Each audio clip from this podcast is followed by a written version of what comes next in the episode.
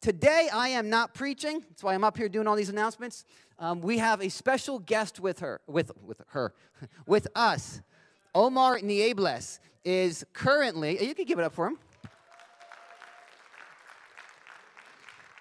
I've known Omar since 2009 when Jeff Borkowski and I were planting Relevant Church. He was a year ahead of us. He was the associate pastor of a church called The Plant. It was a church plant that he helped to plant. Um, and so I've known him. We've been in the same, uh, not just district, but we've been in some of the same trainings together. Um, and it's just been a blessing to know him. He is currently the director of justice and missions engagement with our district, the Metro District of the CMA, the Christian Missionary Alliance. He's been married to his wife, Carrie, for the last 15 years. They've got four daughters. Yeah, four daughters. Amen. God bless him. And uh, I asked him to come be a part of the series that we're doing, A World in Need of Emmanuel. Um, but before he comes up, I would like to invite you to stand as Cindy Palicelli, my good friend, comes to do the reading for the day.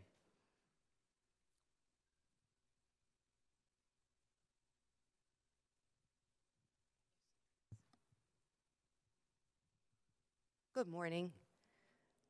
I'm going to be reading from the book of Matthew. This is how the birth of Jesus, the Messiah, came about. His mother Mary was pledged to be married to Joseph. But before they came together, she was found to be pregnant through the Holy Spirit. Because Joseph, her husband, was faithful to the law and yet did not want to expose her to public disgrace, he had in mind to divorce her quietly. But after he had considered this, an angel of the Lord appeared to him in a dream and said, Joseph, son of David, do not be afraid to take Mary home as your wife, because she is conceived, because what is conceived in her is from the Holy Spirit. She will give birth to a son, and you are to give him the name Jesus, because he will save his people from their sins. All this took place to fulfill what the Lord had said through the prophet The virgin will conceive and give birth to a son, and they will call him Emmanuel, which means God with us. When Joseph woke up, he did what the angel of the Lord had commanded him and took Mary home as his wife. But he did not consummate their marriage until she gave birth to a son, and he gave him the name Jesus. After Jesus was born in Bethlehem in Judea, during the time of King Herod, Magi from the east came to Jerusalem and asked, Where is the Son? Where is the one who was born King of Jews? We saw his star when it rose and have come to worship him. When King Herod heard this, he was disturbed, and all Jerusalem with him. Thank you. Thank you. You may be seated.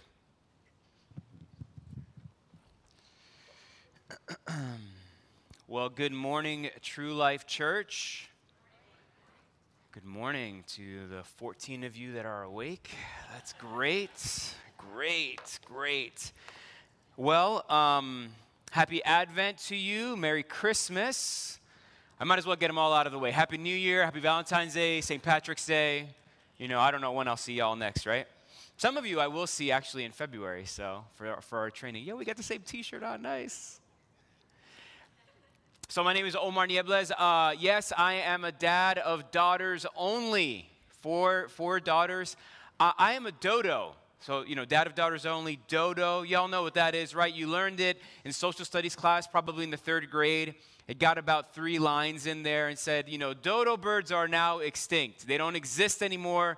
They've been killed off the face of the earth. When I pass, so will my last name, Dodo. There you are. There you have it. Um, this is a, I, I love the Advent season. I, have been uh, one uh, I've been known to say that I will not let Christmas ruin my Advent. You know, some of you might feel that way as well, right? Like we don't want to let Christmas ruin uh, our Advent. And so in our family, uh, we, we give each season its due time. And so I mean, obviously, kids are going to be kids, right? With four girls, you know, Advent, you know, Christmas. Try to try to hold on, like, hey, this is what we're aiming for. But when December 25 comes around, we roll into like the 12 days of Christmas, and so it's like. My, this morning, you know, my, my wife's like, "Oh, Christmas is like going by so fast," and my daughter goes, "No, it's not. We have a whole month." You know, it's like, yes, it's like seeping in. She knows, right? We're going until January the 6th. Before I jump into the sermon today, uh, uh, Pastor Chris asked me, by the way, thank you, Pastor Chris, for the invite to, uh, to be with you all. Um, it, it is exciting. It is exciting to be able to have a friendship now for about 15 or so years and, you know, mutually continually hear about what God has been doing in our lives and in the plants that we've been a part of and in ministry. So, um, y'all are, are dear to my heart for sure uh, because of the friendship that we have. Uh, I don't know if you guys know this. You didn't, you didn't say this, but uh, Pastor Chris wanted me to talk a little bit about the Great Commission Fund and missions, just to kind of highlight that a little bit more. Uh, there are about 1,800 Alliance churches all throughout the U.S. True Life is in the top 100 churches, at least this past year, when it came to giving to the Great Commission Fund. Yeah, that, that deserves some noise, right? Like, so thank you. Thank you for those of you that, that are giving, that are serving. You had the opportunity this morning to stay in bed. You had that option to do that. Now, some of you may actually nod off in about 10 to 15 minutes as I get going. Like, that's, I, I realize that's a strong possibility, right? Um, you may have, the, you have that option. Uh, but the reality is, friends, half the world, 3.4 billion people in our world, are not longing for the second arrival, the second advent of Jesus 3.4 billion people haven't even heard that he arrived for their rescue and their salvation the first time. And so when you give to the Great Commission Fund, when you partner with Alliance Missions in this way, you are partnering with the rest of the body of Christ that is saying, we want to give people the opportunity. They may say no, but we want to give them the opportunity that they don't have to make that decision for themselves yes or no to that first coming, first arrival of Jesus Christ. Amen? Let's pray together. Jesus, we want to thank you for this day that you have given to us. God, it's the day that you've made, and we will rejoice, Lord. We rejoice and be glad in it. Lord, I, I don't know. I don't know what people have come to here um, this morning with, what they're carrying, what the burdens are.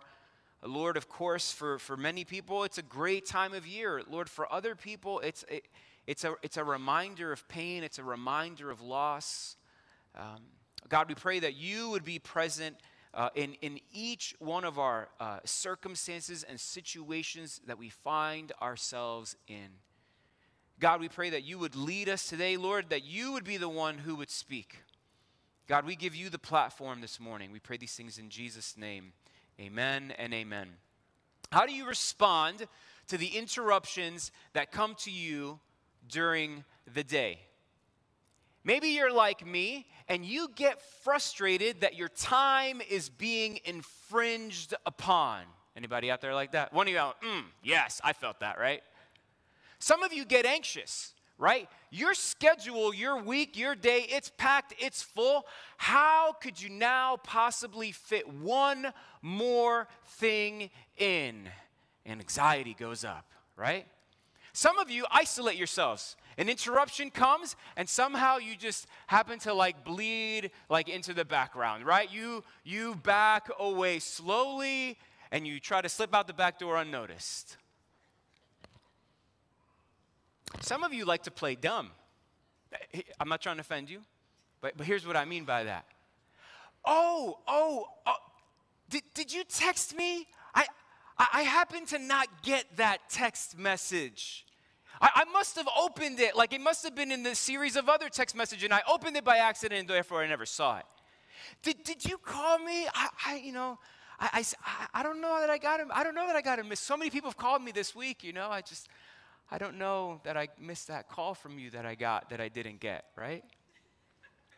Oh, a, a lot of you guys, all right. You guys know what I'm talking about, right? Just this past week, literally, Tuesday uh, afternoon, late afternoon, I get a text message from someone. It's a friend of mine that I haven't been in contact with for years. He says, Hey, Omar, I hope this is still your number. Sorry, I've been out of contact with you. I know it's been a few years. If you're free tonight and you have a few moments, can you give me a call? So specific, right? It, it, it was the, if you have a few moments tonight, not tomorrow, not when you can, tonight, that started to stir up a lot of those emotions that I felt. See, I had a long day. There were meetings back to back to back to back. I was rushing to get home because we needed to eat dinner real quick because one of my daughters had her winter choir concert that we had to get her to there early. And upon arriving back, I wanted to hang out with the girls for a little bit because I had more work to do schoolwork stuff, more sermons to write, emails to get back to. And y'all know it's the Advent season, right? And the amount of stuff we can pack in in this like month, right, is unbelievable, right? Everybody's got to turn up. And so I'm, I'm, I'm, I'm going through all of these emotions, vacillating, trying to navigate through everything that I feel. But in this moment, I, I, I'm like, what I want to do is to play dumb. What I want to do is like, hey, really sorry, I didn't get to your text message, I didn't see it, you know do it on, on my time, but I decided to lean in. I, I tell the girls, we got home, I was like, hey, give dad 15 minutes. That's it. 15 minutes. I'm going to make this phone call, and um, then we'll hang out because you guys got stuff to do anyway in the meantime, and then I got to go do what I got to do. I call up my buddy. Underneath all of this, I'm thinking to myself, is it just a request for a phone call? Like when I get a phone call like that, generally it comes with like a, the next request. The initial request is call me tonight but because I've got this other thing I want to ask you about. We call, we talk, we get on the phone. Hey, Omar, I can't believe you called me. Really? You asked me to call you tonight, right? We catch up 15 minutes. It was awesome. He didn't have anything else he wanted. He's like, I just wanted to connect with you. That's it. I just wanted to talk to a friend. I'm like, wow, that's it. All right, cool. We made plans. We're going to connect together again in the next few weeks here, face to face, and it's going to be awesome. Friends, you don't have to tell me. I know you don't love interruptions. I know that you hate disturbances to your already busy calendar. But, but what if it was God Himself who was bringing the interruption to your doorstep? What if it was God who was personally bringing this disturbance to your life because he wanted to accomplish something profound in you and through you, in your life and in the lives of the people around you? Friends, I submit to you that this is actually good news. This is good news for us. And hopefully, by the time that we're wrapped up here, you'll believe this as well. Because, friends, there are times in our lives when God introduces disturbances to align us to his great, greater plan for us and for our world. I'll say that one more time because I don't want you to miss it. It's going to flash up behind me. the good news is is that there are times in our lives when God introduces disturbances in our world, in our lives, to align us to his greater plan for you, for me, for the entire world. Friends, in other words, God is not a reactive God. He's not caught off guard by the interruptions and the disturbances that come your way. Friends, God is proactive, proactive in bringing us into alignment with what He's doing all around our world. And it impacts beyond just you and me. The question that we're going to wrestle with this morning is Are we attuned? Are we attuned to the alignment that God is trying to do in us and through us? As we hop back into the passage here in Matthew chapter 1, I want you to realize one thing God is the one who is doing the disturbing. God is the one who is doing the interrupting. God is the one who, who has purposes because of these interruptions and disturbances, not just for this humble couple that we see here, but it has reverberations for the generations that were and are yet to come. So, what is the alignment that God is actually trying to do? Alignment number one, here we go. Alignment uh, number one is alignment with His identity for your life, I, alignment with His identity for your life. It says this in Matthew chapter 1, verse 20. But after he had considered this, an angel of the Lord appeared to him in a dream and said, Joseph, son of David, do not be afraid to take Mary home as your wife, because what is conceived in her is from the Holy Spirit. Joseph does not have the luxury that you and I have in this moment to know not just what's happening here, friends. And, and, and I, I want to, if I could just go back, because some of y'all were like, what, what happened? How, how can he get that? Verse 18 starts like this. If we can go back to verse 18. This is how the birth of Jesus, the Messiah, came about. His mother Mary was pledged to be married to Joseph, but be- before they came together, she was found to be pregnant through the Holy Spirit. Again, God is the one who's doing the interruption, the interrupting here. He's the one that's bringing this disturbance uh, in this way. So God brings this disturbance. It's not just to this Virgin Mary, but it also is to this man named Joseph. Could you imagine Joseph in this moment? Guys, Put yourselves in Joseph's shoes just for a moment. Hold on, Mary. Hold on. Time out, time out, time out. I was really excited to see you today. I brought you flowers. I, I brought you this sheep. I mean, you know, you know, whatever they brought to each other back in those days, right? I brought you this pie. I don't know, right? I was really excited to see you. But are you telling me that, that there's a baby in your womb and I'm not the father? Right? I mean, this is like Jerry Springer material here, right? Like, legit. oh, oh, and an angel came to see you to let you know this was happening. Oh my gosh, right? Like, who, who is this person, right? Like, who is this? Who am I talking to? Here you have Joseph completely um, just side railed by this news, by this conversation that is happening, that is happening with his betrothed to be wife, right? We can't blame Joseph for his response. He secretly wants to now divorce Mary. For as crazy as this is, for as crazy as this sounds, this scandal is just way too big to be a part of. And so he decides he's going to divorce her secretly. Why? Because Joseph is a tender, kind, Jewish, rule following man. He's a good man, he's a righteous man. And he's getting wisdom. He's like, we, we don't engage with people like this. We don't believe in people like this. But Joseph here knows in this moment that if this thing goes public, if noise about this gets out and it gets out fast, this is going to cost not just Mary's life, but the life of, of the baby that Mary is carrying within her. And so he decides in his heart that he's going to divorce her. Now, notice that before the angel directs Joseph to do anything in this moment, he reminds Joseph who he is. He says, Joseph, son of David. We know that Mary is highly favored. Luke's gospel addresses this. But Joseph is the son of David. You see, what the angel is reminding Joseph, or not even reminding, letting Joseph know of here, is the kingly line by which Jesus will rise to be king comes through David. That kingly line is not something that is prophetically brought to fruition through Mary. This happens through Joseph. It says here in Isaiah chapter 9, verse 7 Of the greatness of his government and peace, there will be no end.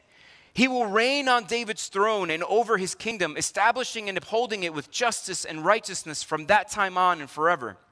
Jeremiah 23 5 says this The days are coming, declares the Lord, when I will raise up for David a righteous branch, a king who will reign wisely and do what is just and right in the land. All of these prophets are talking about Jesus. The way that it gets to Jesus is through the line of King David. But how we get there before this portion, so everything before uh, Matthew chapter 1, verse 18, is Matthew writing about how the kingly line goes through David and all the way to Joseph, leading us to Jesus. Friends, in other words, if Joseph divorces Mary, Jesus becomes an illegitimate heir to the throne of King David. If Joseph divorces Mary, then God's greater plan for you and for me and for our entire world, for all of humanity, starts to be compromised. Because then in this moment, Joseph does not recognize that Jesus belongs to him. But Joseph isn't a king. Joseph, son of David. Joseph, son of royalty. Joseph, son of this king by which whom God made a covenant with over a thousand years ago. But Joseph's like, I'm not a son of David. I don't live in a palace. No one caters to my needs. I don't have government officials nervous and worried about the news that they're going to bring before me because they don't know how I'm going to respond because I am a king after all. And I have all the power. People need to watch what they say. He isn't living large. As a matter of fact, he, and, he and Mary end up raising Jesus in Nazareth, which was the ghetto back in those days. While Joseph is unsure about who he is, God is absolutely clear of who he created Joseph to be and what he created Joseph to do. I grew up in a, a poor family. Um, I remember food stamps, and uh, I think if I, if, I, if I thought about it hard enough, I still could taste government cheese. Why are you guys laughing? I'm just kidding. I'm kidding. I did, I did set that up as a joke, okay? And they're like, oh no. I remember my mom, I was seven years old or so. My mom uh, gave me some cash. She says, I need you to go to the corner store. I need you to get some milk, eggs, and bread for our family. I said, okay, but this doesn't look like real money. I didn't say anything because as a firstborn in a Latin American household, you just do what you're told.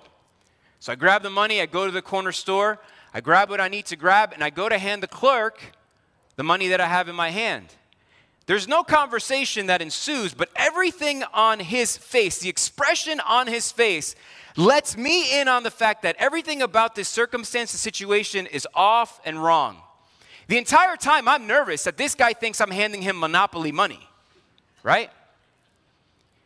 But this moment was one that labeled me might be too strong of a word, but it definitely touched me in a specific way.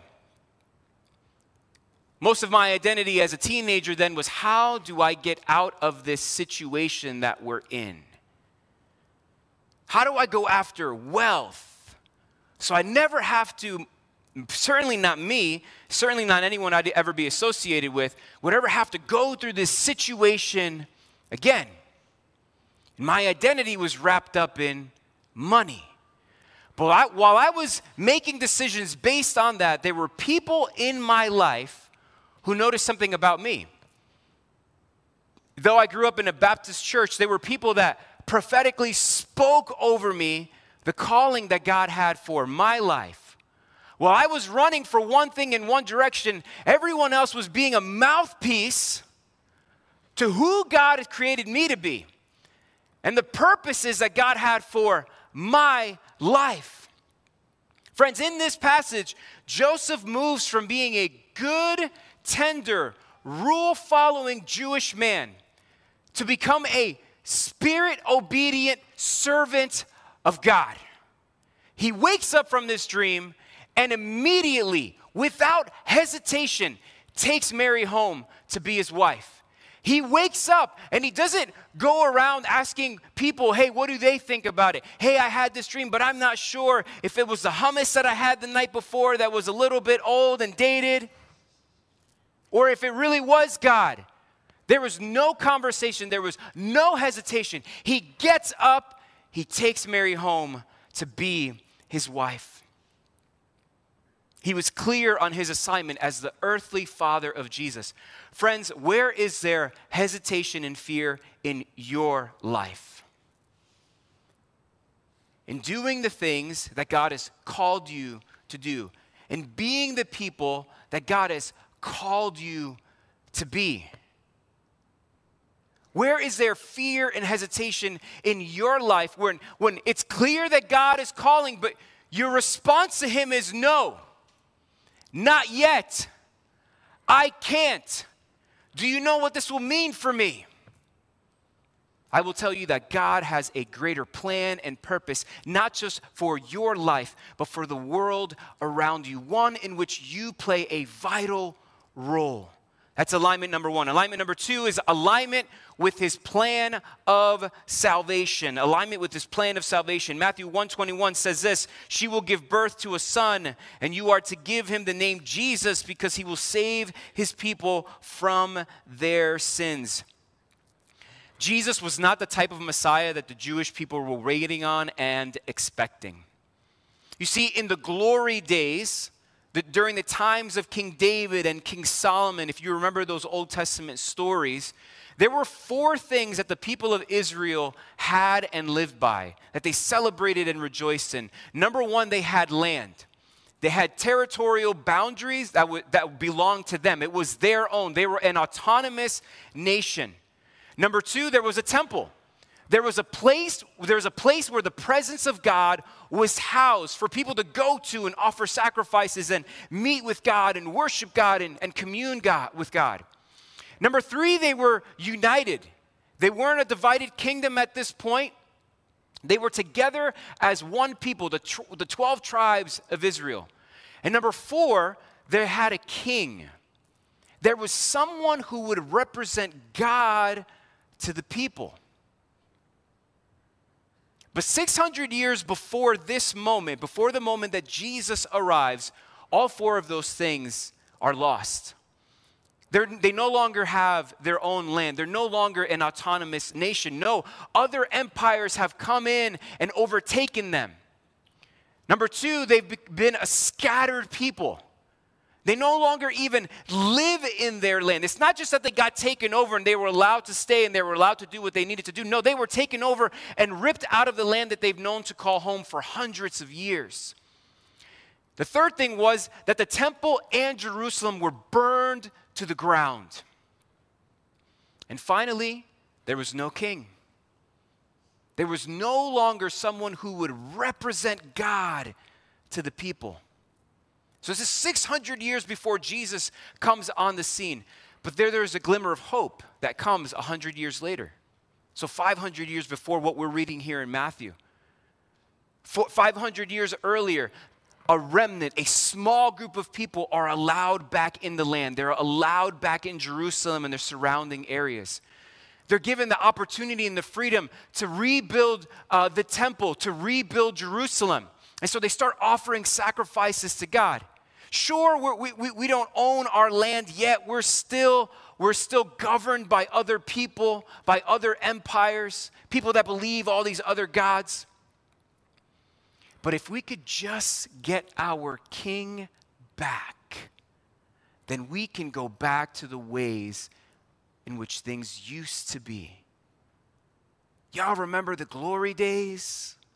Remember those stories we heard and how expansive our territory was, how beautiful the temple used to be, how majestic Jerusalem was. If we could just get our king back, then we can go back to the ways things used to be. But then God goes silent for 400 years. You see, friends, if the people of Israel were in this moment were going to experience the saving power of their Messiah, the saving power of Christ, they needed to release their faulty expectations on, on what salvation was going to look like and how God would provide it. We're a family of six. I have four girls, and therefore I need a minivan. It's just the way things are, right? There, there he is or she is. We haven't labeled our, our van yet. I don't think our van has a name. A few years ago, though, we, we were in the market for a new van, right? Our, our, the van that we had was starting to break down. Uh, it, it, was starting to have all these issues. It started anytime it rained really hard, water would get in and mold and you know, just was like this thing is terrible, right? The great news is we started looking for vans after COVID, right? That's a joke. Right? Everything's going up in price. We can't we can't make chips anymore. I was like that doesn't even make any sense. I can buy a new Mac, but I can't get a new car? Come on. They cost about the same. Um, so we're, we're, we're, in the market for it, right? Uh, this is post COVID now. It's the beginning of 2021. And, I, and I'm putting feelers out there. Hey, anybody out there you know, looking to get rid of the van? No, everybody's holding on to their van. Of course you are, right? But I got into the habit of asking God for free stuff. Yo, if you guys have never asked God for free stuff, I highly recommend it. Highly recommend it. God has answered prayers like that all the time for me. So I'm like, okay, God, here it is. Like, we need a miracle, and we need a van. We need a van quickly. Provide something.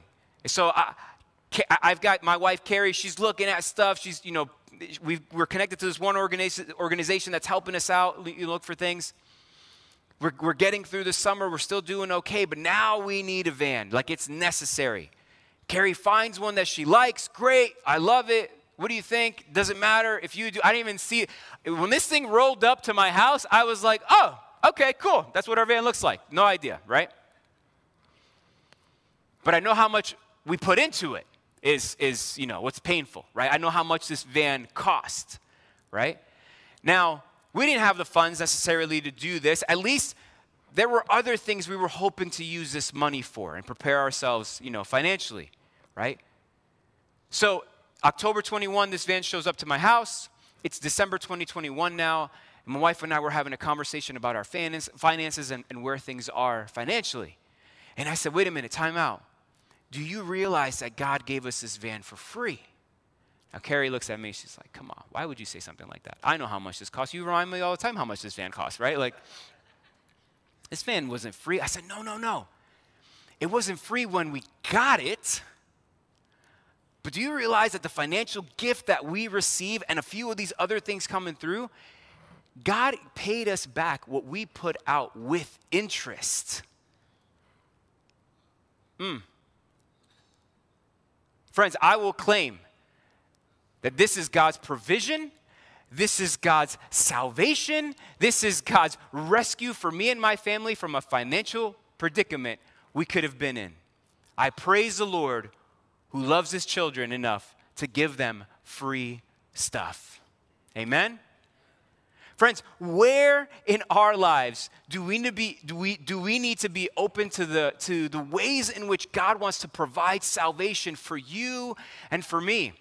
I love what Pastor Chris did with you guys. Hey, you, you've got three of these cards. I think it's still here, right? Three of these cards. Invite them out. Two, three of these cards for your neighbors, right? Who in your life needs to hear that there is still a God today that pursues his children, that still pursues them because he has a plan to rescue and to save them. Friends, it, it, will not, it will not happen, it will not come until we put down our faulty expectations with how we think God should save us and how we think God should provide for us. The van didn't come for me in the way that I, it's not how I would have done it, right? I would have asked, I, I would have been like, you should have had like a free van roll up to my house. Like, then I would have known it was really you, right? It's not how I planned it, but it is how he decided to provide it. Where in your life are you still restraining the Lord, putting limitations and boundaries on how you think he should show up or not show up to bring rescue, hope, and salvation for you and your life. So, yes, friends, alignment number one is alignment with identity for your life. Alignment number two, alignment with his plan for salvation. And finally, alignment number three, alignment with his ever present presence in our lives. Verse 22 says this All this took place to fulfill what the Lord had said through the prophet the virgin will conceive and give birth to a son, and they will call him Emmanuel, which means God with us. Friends, I don't want you to miss this. You need to realize that it is God through the Holy Spirit that is causing a disturbance in this passage. And this disturbance isn't just for this couple. We read at the at the beginning of chapter 2 that Herod and all of Jerusalem was disturbed with him. Jesus is showing up. And I will tell you, friends, Jesus brings with him interruptions. Jesus brings with him disturbances. But the reason that he does this is because God desires to be with his people. It isn't interruptions and disturbances because God is trying to ruin your life. No, he's bringing interruptions and disturbances because he's trying to save your life. He's drawing close. He's drawing near. He's bringing hope to the helpless. He's bringing healing and wholeness to the broken.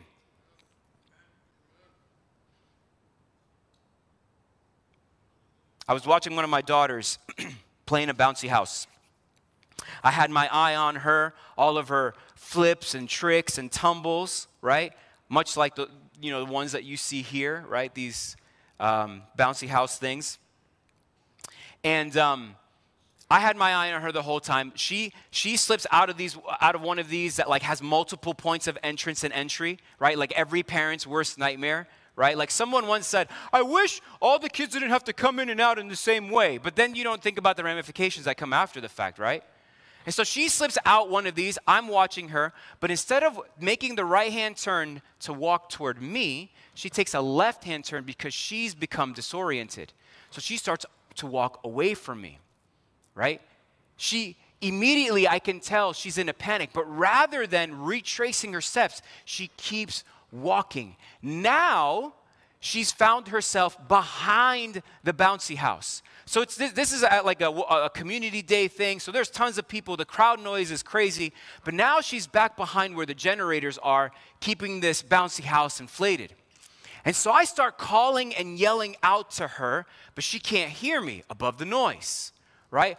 I see that as she turns and starts walking this way, and, I'm, and now I got to get around the bouncy house to get to her.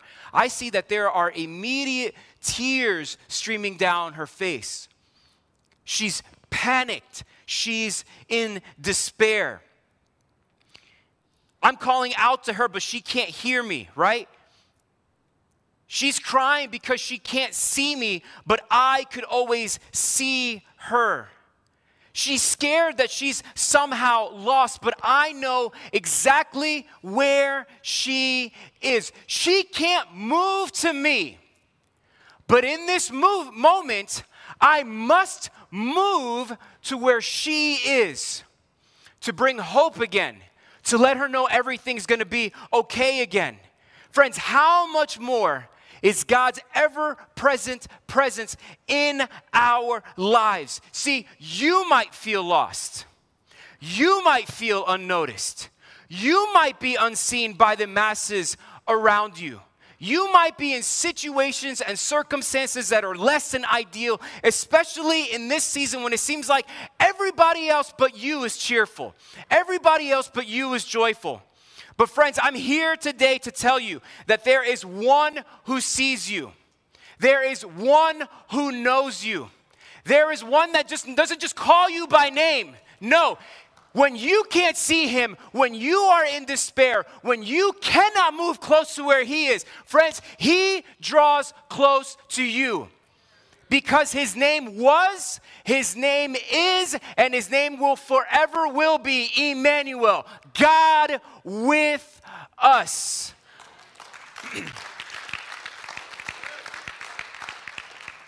How do we know this? How do we know that it doesn't just end here in this moment? It's just a cute little baby name, right?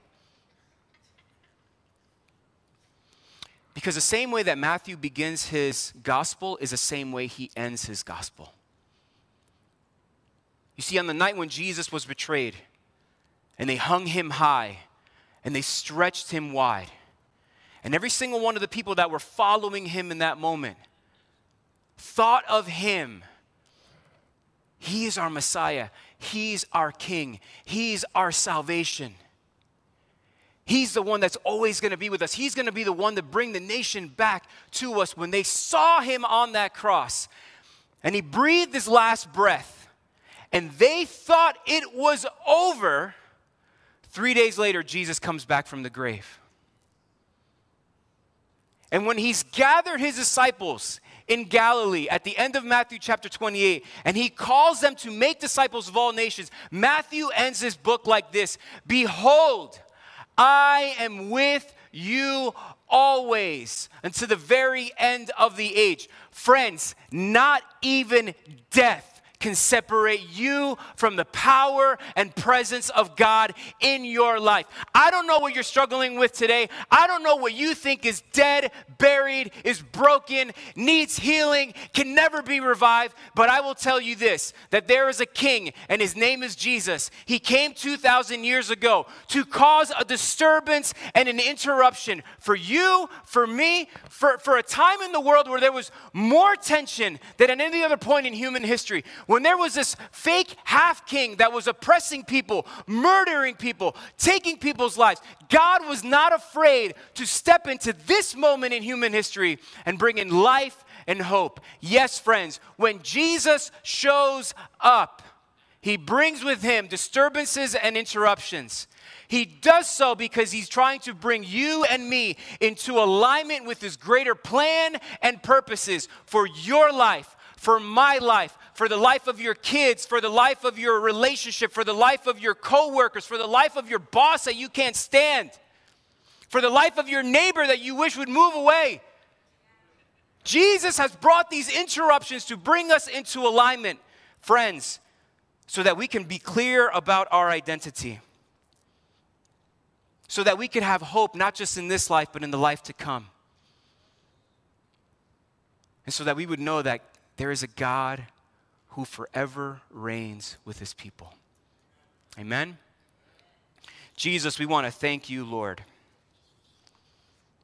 Thank you, God, that you left the comfort of heaven so that we might have life and have it in all of its fullness. God, I thank you that there is a church here in Brick called True Life where the true life of Jesus can be found, not as something that exists apart from us, but as something that exists within us. The kingdom of God is within us. Father, I pray blessings for my brothers and sisters here today.